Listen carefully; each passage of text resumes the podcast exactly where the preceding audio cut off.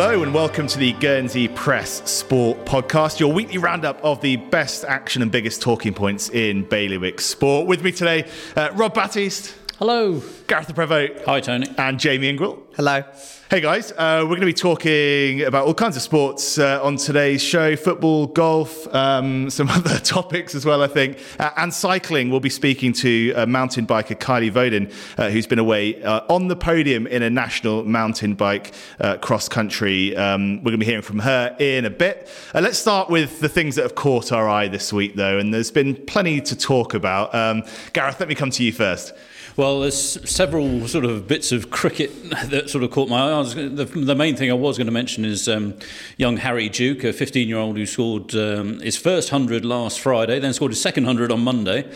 Um, they were in the Colts League, and then in between, he, he played really well for Wanderers uh, Irregulars in the GCA Cup final. Very nearly helped get them over the line. They ended up losing a thriller by six runs, but I thought it showed great maturity to bat. For, I think he faced 62 balls when they were in real trouble, and it helped Ant Stokes get them up to very near their target and almost get them over the line. So he was going to be sort of like my highlight of the week until last night, just watching Tom Nightingale hit one onto the roof at the clubhouse at the KG5. It was an absolutely monstrous hit. Um, it sounded absolutely. It's one of those ones when it came off the bat, everyone knew it was just going to be a huge, huge six. It sounded like a shotgun just reverberating around the ground, and it just kept going. And sort of you could just, everyone in the ground just went oh as it left his bat. Um, and of course, it sort of start, sparked the usual conversations of sort of what's the biggest sixes we've seen hit uh, um, in the island. So yeah, no, that was probably uh, an individual highlight to see that one go. Yeah, certainly got a few people talking, and I think a few people in the clubhouse a bit worried. um, well, yeah, it sort of landed on the roof on the extension, which is. Um, sort of like on the on the car park side of the clubhouse, I suppose. But uh, people in the um, on the balcony in, enjoying a drink were sudden, were very much aware that it was coming their way, but it actually ended up going sort of above them and a bit to their left. So they were they were um, quite fortunate. But uh, yeah, it certainly um, it certainly was a big hit. Yeah, six of the summer by all accounts. Then, uh, Jamie, what's your moment of the week? Oh, I got to observe the fastest ten thousand meters ever run on Guernsey soil. At Footes Lane last week. Um, for previous records, if you've heard of him, Kim Godtfredsen, he's a Greenland athlete, but at Guernsey 2003, he ran 31.30 for the distance. Uh, this guy would go on and he would become an 11 time individual Island Games champion, which is unsurpassed by anyone. But yeah, at a casual Footes Lane meet, we had Will Bodkin, our current number one distance runner. He ran 31.08, and it was it's a solid solitary performance. He lapped the entire field. Uh, we actually had a cracking shot by Martin Gray, which he ran on our back page. Footes Lane looked like an absolute ghost town. You could see no one supporting the stands. But I can assure you, the support down that track level was great, and I'd like to think it helped Wilder on to get that performance. Yeah, he's doing some serious damage to the record books this summer, isn't he? He looks a ra- cracking athlete at the moment. He's, you know, when you think of Will of recent years, when he came back from uni and in his studies and whatever, he was probably a little bit heavier than he would have liked to be. I, am guessing here. Um, I'm sorry, apologies to Will if I got this wrong, but you must be probably about two stones lighter than you were um, a few years back, and it, he really looks very, very sharp and very professional and giving it all. He's all. I'm just really. I think I might have said this before, but it's just a, such a shame that the Island Games is not next year because the guy's in absolutely brilliant form and he could, you know, possibly clean up across those sort of longer distances. Um, but he'll have to wait another year on, on, top of that. So goodness knows what might happen in in that time. But he's oh, it's great to see somebody who put so much in the sport from a colt. I remember seeing him when he was about seven years old, um, coming along to support his um, race alongside his brother, James. Um, and he's done fantastic things for the athletic club. So well done to Will Bodkin, I say. Oh, well, let's hope he's on the start line in 2023 in that kind of form or even better. Yeah, he's a good lad. Actually, uh, one quite impressive thing about Will, he's got real like range in his ability. Like tonight, he'll be lining up for the Vazon Mile but he's actually training for the Guernsey Marathon. I think he he's really focused for his training. He's copying training principles from the Ingebrigtsen brothers, basically to basically a family of really successful Norwegian athletes. But he's often smashing out sessions twice a day. The evening session being the harder one. But yeah, he, at the Guernsey Marathon, if all everything goes to plan, we could see something really special. Wow, well, uh, yeah, working hard and getting the rewards. That's awesome to see. Uh, Rob, what's caught your eye this week, good or bad? It's bad, very, very bad, Tony. I'm fuming. and anybody who knows me when I'm fuming, um, I'm twitching here, no, no, it's um, it's serious. It's a very serious subject. Um, we're hearing sort of negative news on the um, La Grande Mare golf course development project, um, which is rumbling on in the background. And good old Guernsey managed to um, stymie what is a, a, really exciting project for the island, not in terms, of, not only in terms of sport, but also in terms of the economy. Um, you know, I'm hearing things. It's, it's talking about a 30 to 50 million pound project at the Grande Mare, and it seems we are holding our breath, waiting for permission to be given um, by the um, by the pollinators of this world and the, um, the, insect lovers of this world who are concerned that things may well be um, damaged or hurt go, um, going forward down in the Grande Mare. Um, you know, I, I, this this takes me back to when the Grande Mare started all those years ago, almost 30 years ago, the course opened and there were these similar sort of rows then. And I remember when Tim Earl, who was a colleague here at the Guernsey Press, and nobody knows more about birds than Tim Earl, he and I used to have some rows about the situation down there, how it was going to ter- terrible for Guernsey wildlife and bird life. What a load of nonsense that was. Um, and it's been proven over the last quarter century and more that, you know, the, the, the, the, the wildlife and the whole area of the Grande Mare has been enhanced superbly. And what they're trying to do is is create something special for Guernsey. Uh, Steve Lansdown and his team, and yet we're being held up by some minuscule matter. I'm hearing now that we've got uh, masks being put up across the golf course to monitor the bat situation there. Whatever next, it really is. It makes me so angry. Um, and you know, island wide, I'm seeing weeds everywhere, unkempt stretches of road along Fort Road, and that, that that's another thing that you when I think you go back, you go back generations when that Fort Road was absolutely a picture of. It was a it was a cricket pitch for many many years. Of course, it was looked glorious and what have you. And then when the the army departed and the Fort George complex was developed, at least they left a lovely grass flat grass um, sward, which was really impressive. What do I see now every time I dro- drive up to St Martin's and Blanchepere Lane? Is this mess of weeds? I just, you know, it gets me so angry. It really does. And and then don't get me talking about the banks. You know, you know, you know. I'd love to see Herm and Sark, but every time I drive along there, it's obliterated by these metre high remains of dead wildlife. I'm sorry. I just. It's got beyond a joke. I think there'll be some people listening who would disagree with you, Rob. I'm, I'm sure. sure. I'm sure. I'm sure there are. And um, but seriously, on the Grande Mare subject, um, take the other bits and pieces, um, tongue in cheek to a certain degree. La Grande Mare really is very, very frustrating. And if we miss out on this, it will be a terrible disaster for Guernsey.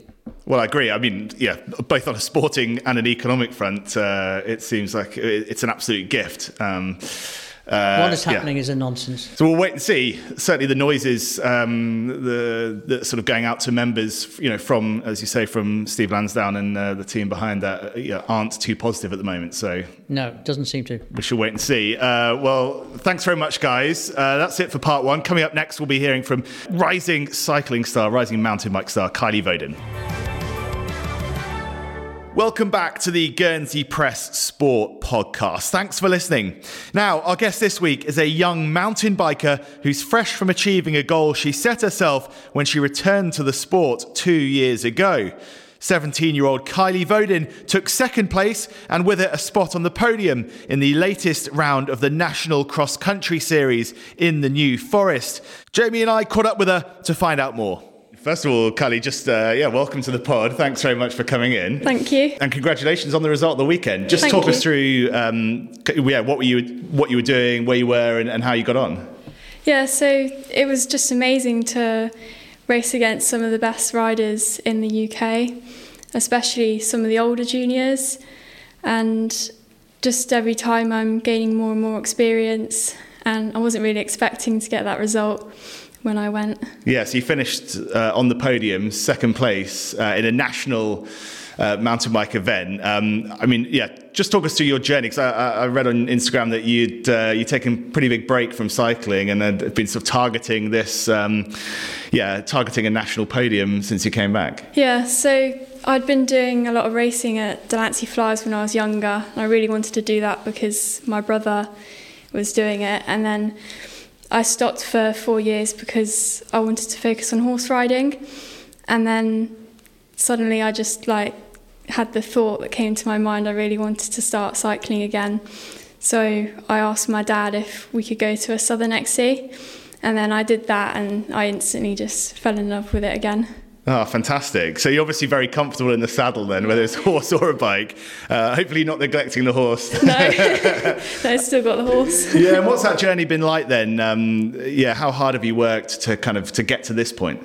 I'd say it's been it's been a fun journey. Um, last year I had quite a, quite a lot of falls off my bike, and then this year I tore my quad. So there's quite a few setbacks, but it's definitely been fun along the way. Oh, that sounds nasty. But how, how good did it feel to be stood on that podium then at the end of the weekend? I just couldn't believe it really. Um, as soon as I crossed the line, I was just absolutely shocked that I came second, and I really wanted to get a podium place. And talk us through the race itself then, or uh, how the weekend works. Is it is it a one kind of one off race, or do you, do you get a few goes? Like an hour before you go on, you practice, you do your practice lap, and then uh, and then it's straight into it, into the racing. It's usually an hour and twenty minutes, and uh, this course was quite a flat one. Um, there wasn't much climbing, but on the last lap, I was going up the hill, and then um, I saw that the third place was trying to get past me, so I just had like sort of more energy to give, and then they got past me and into a technical section, and then when we came out of the technical section, I just, I just like absolutely gave it my all, um, and then yeah. Yeah, fantastic. yeah, awesome. And is this the kind of result that will really spur you on to take it further? Yeah, definitely it will it's motivated me a lot. what's the What's the next goal? Uh, the next goal, well, it's always been the Island Games um, in 2023, and I'd really like to become a pro cyclist one day, and I'd love to go to a few mountain bike World Cups. And obviously, on the Island Games front, um, Guernsey has a good record on the mountain bikes. Uh, I think James Rowe won gold in Gotland uh, a few years ago. What have you got to do to be in contention for, for a place uh, you know, in, the, in the team in 2023? Yeah, I think um, a lot of the riders have inspired me to do the best I can. And um, especially, I've got James Rowe's winning bike, so it's definitely um, motivated me. Is that what you're riding? yeah. Oh, fantastic! Well, he's winning bike from 2017. Yeah. Fantastic. Oh, that's uh, yeah. It's obviously a golden bike then. Yeah. that's what you're riding at Very the weekend. special. Yeah. Oh, awesome! And you know, further afield, uh, it must have been pretty inspiring watching uh, the likes of Tom Pidcock at the Olympics do so well. Um, yeah, is, is, you know, is that the kind of that the sort of level of competition you feel like yeah, you, you, that's you're what sort I'd of love to, to do in the future. Yeah. What was it like watching him? It's like it, oh, it's amazing. It it just really well, it's really inspiring, and I think it's incredible. And yeah, I'd really like to do that. Yeah, what's the appeal of mountain biking for you? Because when you when you watch something like that, you know, it's both a real endurance event, because you got to you're, you're going around for quite a long time, but also so technical and skillful. Yeah, it's it's got it's very different to road biking because there's a lot of technical skills that you've got to have in it, and I think from racing at Delancey Flyers in the past that has definitely helped when I was younger um, for the skills that I'm using now. And I gather your dad was also on the bike at the weekend? Yeah, he really enjoys it, yeah. How much of a help is it to, to have him there as well along, alongside you? Yeah, it's really nice, and um, especially to have my brother as well because he's obviously gone through a lot of it in the past because he's, he did Gotland Island Games and he knows a lot about nutrition and then my dad knows a lot about like the mechanical side of bikes, so it's good to learn from them. So obviously, with regards to your family, I know you've got quite a few of your keen mountain bikers Yeah. and cyclists in general. I know Brad's been he's been getting on pretty well for a while. I know you've you've come along now. I mean, what to what extent have like your family got you involved in mountain biking, or was it a decision you made yourself? My my brother sort of got me into it really. He persuaded me to do it and I was too young to do it at first when I was watching it. And then when uh, when I was old enough to do it, I absolutely loved it and yeah, every single Wednesday night just got myself there and got myself involved and then also competing against Jersey in the interinsulas. Um, yeah, that was great to do that. And then my dad also he he did a lot of uh, motocross in the past, so we've all sort of got similar interests. And he didn't really cycle at all, but yeah, he's he, as soon as we got into it, he started cycling. Sounds like you've got a great team around you then. Yeah, awesome. And what about the horse riding then? Is that is that still something you'll pursue? Yeah, so yeah, uh, last year I did quite a lot of competitions. This year, because I'm racing away, I'm not really doing as many horse riding competitions, focusing on the mountain bike and racing in all the disciplines. Um, we mentioned Tom Pidcock before. He's someone who's excelled mountain biking on the road, uh, cyclocross as well. But it, it, is that the kind of the sort of new model for cyclists that you can actually, you know, you can do all the different disciplines? Yeah, yeah, for sure. All the it's good to get involved in all disciplines. Um, I find it really helps me. Um, it's good to always focus on one because you you can't really focus on all of them, but you sort of use the other ones to. Um, sort of train towards your main one. So you've got two rounds of the championship left. You're going to be going to both um, Scotland and then Cannock Chase. Yeah, that's right. Um, yeah, how do they or how will they differ to, to what you've been doing so far? I think that well, Scotland's. We weren't going to go to Scotland at first because it was quite a long way to drive, but then I managed to persuade my dad that it's not too far, and then um, and then Cannock Chase, we're gonna go because we got a few days before Scotland. Uh, we're gonna go and have a look at Cannock Chase because you can ride there, um, and yeah, get used to the track. Brilliant. So you're going to need a long playlist for the drive up to Yeah. Scotland. oh, that's fantastic. And um, yeah, obviously, given that confidence you'll have taken from from getting on the podium um, at the weekend, uh, you must be feeling like you're in a good place to, to go and challenge again. Um, yeah, I think from what I've heard, Scotland's going to have a lot more um, because the last one didn't have many A and B lines in it. It didn't have any at all, actually.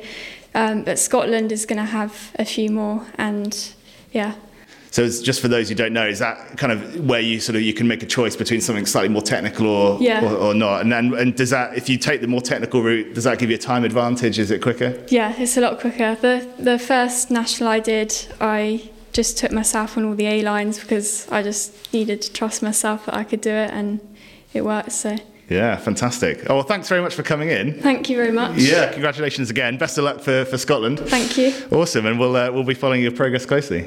Yeah, All the best. thank you very much.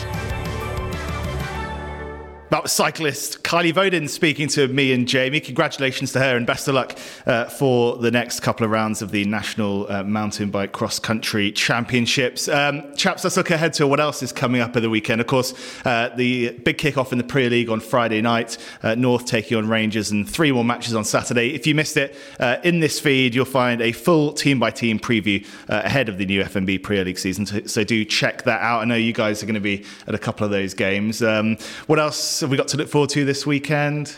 Got the Ireland Championship and Bowls Championship semi-final weekend. It's at Beau Sejour through from Friday right through to Monday evening. All the island's leading bowlers are in action, um, um, which should be some good competition. It's good, good new names being um, good new names coming forward. So it's not exactly the you know the the the established hierarchy challenging for these trophies. There may well be some new names in the trophy. It's good. There's a guy, a new chap down at the Vale Rec Club called John Pinson, who is um, going very strong in the pairs.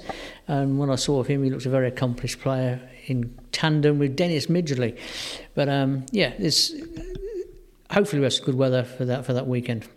Uh, Gareth, if the weather comes good, there might be a bit of cricket and an inter squad Well, island yeah, game. yeah, the Ireland squad um, is due to play an, an inter-squad game. Um, still in the hope that there might be a, an inter-insular. We're still waiting on further news of that. So um, it's part of their preparations, and they've got to sort of anticipate that there will be a game against Jersey at the moment. So. Yeah, it would be a, a, useful outing for, for those players. But uh, yeah, I'm not sure if the forecast is going to be particularly favourable for them, to be honest. Yeah, I think I'm going to be down filming a bit of the football with the rain cover on the camera. I think because it does look uh, a little bit, a little bit bleak the forecast. Um, Jamie, what else is going on this weekend? We've got a busy and quite varied sporting programme. Uh, Friday night, we've got the return of domestic rowing. I mean, it came back last weekend, but prior to that, we had a real hiatus. It was quite unfortunate. Just getting caught up by the weather every single time. We had pretty much a barren month with every single race getting cancelled. So it's nice to see that. Over the course of the weekend, we've got the final domestic sand racing fixture of the season. We have a 100k cycling road race, and we have an international walking football match at Footes Lane. And, uh, and Rob, a bit of golf as well. This yeah, Sunday um, morning, or sorry, all day Sunday is the second and closing round of the annual Tony Jacklin Open, which is one of the big events at St Pierre Park's Par 3 um, each year. And um, I gather Steve Batiste is leading at the halfway point. I'm not sure if that's my cousin Steve. I'm not, even, but it is certainly a Steve Batiste who is leading uh, going into the final round. He's out at 7:50. Um, I hope we, our photographers don't put him off too much. Um, yeah, it should be um, exciting end to that 36 hole competition. Yeah, Good luck to them. Let's hope the sun shines. Well, this summer's been a bit of a write-off, hasn't it, as far as sunshines uh, goes. Uh, just finally, I think it's worth mentioning the, the cricket top 100. That's nearing its conclusion. We're into the top 10 now. Uh, A familiar face in on earlier this week. yeah, number nine, Gareth. yeah, my, my brother managing to get into the top 10. Um, I'll give him his due. The one thing that Stu said since we started this, the outset of this, is he has no idea sort of what his figures are when it comes to international. And I, I actually had to tell him. I said, "Look, you're the third highest scorer ever for Guernsey in International," and he's sort of like, "Oh, is it? All right, okay." If you start talking to him about stats, he, he he's not interested. He'll the one thing he says to anybody is, "Did you win the game?" That's it. He's only interested in whether you won or lost. You know, whether you hit a, a strike rate of 150, he's not bothered. Gareth, did he did he talk at all about his big break in, in, in top cricket and for the Cobo B team at the Memorial Field under my captaincy? no, funny enough, he didn't. No, Oh, no, no. Um, the funny thing is, I find with with Stu, um, the best cricket story I've ever got from him um, was nothing to do with senior cricket for the Ireland. It was when he was playing at um, at school for Mare de Carteret Secondary. And um, he was part of the team that beat an Elizabeth, Elizabeth College side for the first time ever. Um, and I sort of reminded him of this a, a little while ago. I said, Do you remember that game? 'Cause he's not very good at remembering games. And he said, Oh, well, I do remember that occasion, but it wasn't because of the game. It was because every Monday, Jim Banks, during the assembly at school, used to sort of give an update on what had happened in their, in their sports the week before. And apparently, Jim Banks stood up this one Monday after Stuart had scored um, a few runs and taken a few wickets against College and said, well, I'm delighted to be able to say that last week, thanks to sort of Stuart Le Prevost getting half century, taking a few wickets, and other people taking a few wickets, we beat Elizabeth College for the first time ever at cricket. And obviously, Jim was expecting a round of applause to go around, and it was like tumbleweed went across, and Stu was sat in a chair, just red faced, embarrassed to hell. Yeah, so that was one of my favourite stories Stu ever told me about a cricket. Talking about the top 100, I was encouraged um, um, Blanche Lane to hear the, evening, the other evening that the post office are really getting behind this and that they've got some sort of sweepstake going on where they not only have to guess the top 10 in the um, top 100, but also the, they get extra points for having them in the right position. And despite much prompting from the chap who works at the post office alongside me to get those, get some information, I stayed tight-lipped. I'm not gonna. I'm not gonna say anything until all is revealed in about eight days' time. Yeah, fantastic. Great to see the enthusiasm for it. And um, uh, on the podcast front, we recorded a, a special um, discussion of the top 10 with some, uh, some luminaries of the local cricketing world.